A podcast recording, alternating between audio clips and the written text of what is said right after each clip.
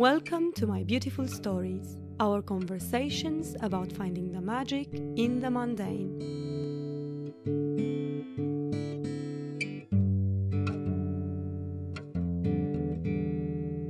Before we start this episode, I just wanted to let you know that we have a few announcements just after the story and the discussion. So stay with us until minute five or six, and we'll let you know about a few things coming up.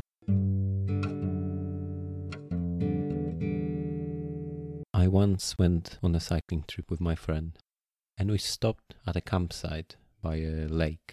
And it was a lake, it seemed like many lakes in that part of Poland. But this one was a bit different because the other shore of the lake was all covered in large concrete structures. And uh, we asked the owner of the campsite, What is it? And he said, It's an unfinished nuclear plant. and we hired a kayak and just went to the other side of the lake to have a look because that was a unique opportunity to do it. And it was pretty amazing. And that view and that impression it made on me is still with me when I think of amazing structures created by men. This is so interesting because when you first told me this story, I was really dubious of the material for the next podcast episode. But then you showed me pictures and I tried to see it through your own eyes. And the thing is that it's a really striking structure and it does have something magical about it. Let me see whether I can try to describe it. So the whole structure is there there are several concrete walls. There are pillars made out of steel. Everything is upright. It looks like they stopped building at the roof. And as you look at it from afar, you see this whole construction reflecting in all of its magnificence on the surface of the lake. So that's the whole set of buildings, which is already vast, twice it does indeed give you a feeling of something grand and larger than life. Okay, let me put it differently. You know, when you open your laptop or your computer, and first thing that comes from Windows is a like a screensaver, an image, a picture. And sometimes some of these are so beautiful that you just immediately feel like sharing them with someone you know, you just feel like calling someone else to view them with you. Or at least that's what I do. I call you from the other side of the room. Yeah, and I'm sure that it makes Windows money one way or the other. anyway, coming back to this image, it is really impressive. I guess what imposes is the size of it all and its mystery. And the more I looked at it, the more I realized that what it reminds me of is one of those old sites, you know, Herculaneum or Pompeii, places that are almost intact, but they are deserted. However, unlike in those historical ancient sites where you can imagine the way people lived their lives, in this case, this place holds no memory of its own. Yeah, and it's interesting that you compare it to an archaeological site because it never served any purpose, it wasn't finished. But what will people think when they find it in a couple of thousand years? Makes you think, doesn't it? So, this is a bit of a contradictory episode because we want to give human creation voice as well. And in the context of that place, I grew up in Poland. I was very small when Chernobyl disaster happened. And I don't think there's still a working um, nuclear plant in Poland, and it was always seen as something dangerous and bad. And that's how I originally saw that as well.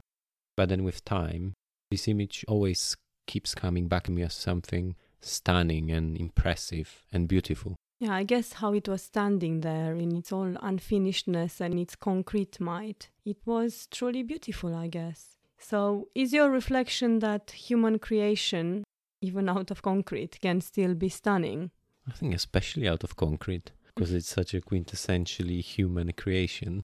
I'm not um, praising any creation out of concrete, but I think there are some that definitely add value and beauty to uh, to our experience. And what I think was especially beautiful there was the combination of nature, the lake, and that unfinished nuclear plant it was the synergy between the two. It was a different, new experience. So I guess neither the lake, which is one of your many beautiful lakes, but I wouldn't have said the most stunning of them all, nor this building would have been so noted taken separately. It was them put together that made this something beautiful and quite wonderful. Just one thing that I wanted to address one more time is that it was unfinished, this concrete plant, because of um, initial hubris happened in Chernobyl. And I do take that as a warning that human creation not done right can lead to very damaging effects.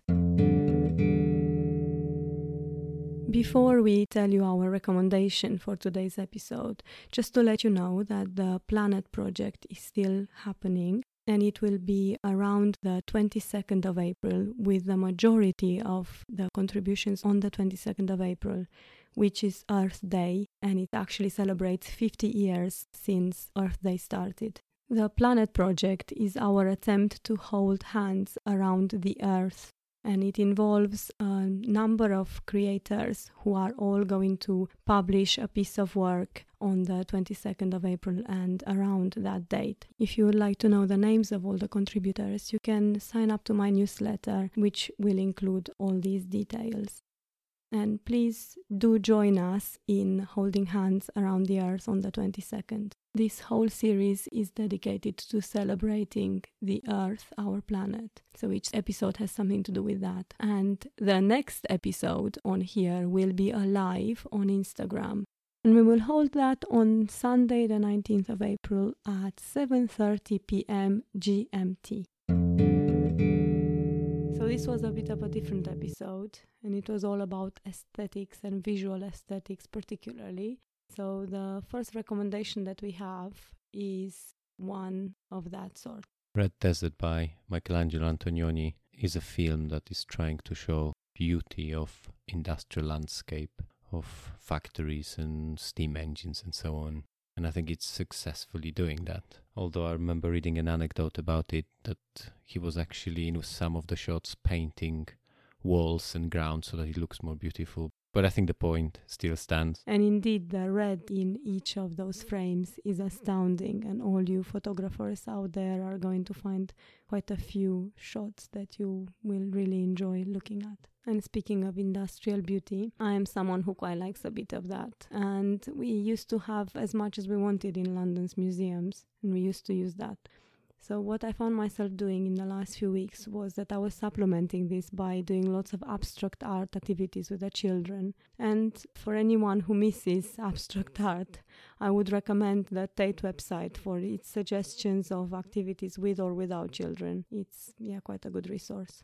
So, with this, we say bye and see you next week on our live. Bye bye. This is it from us. If you like the podcast, please rate, review, or subscribe. Get involved in the conversation each week on my Instagram account at stories.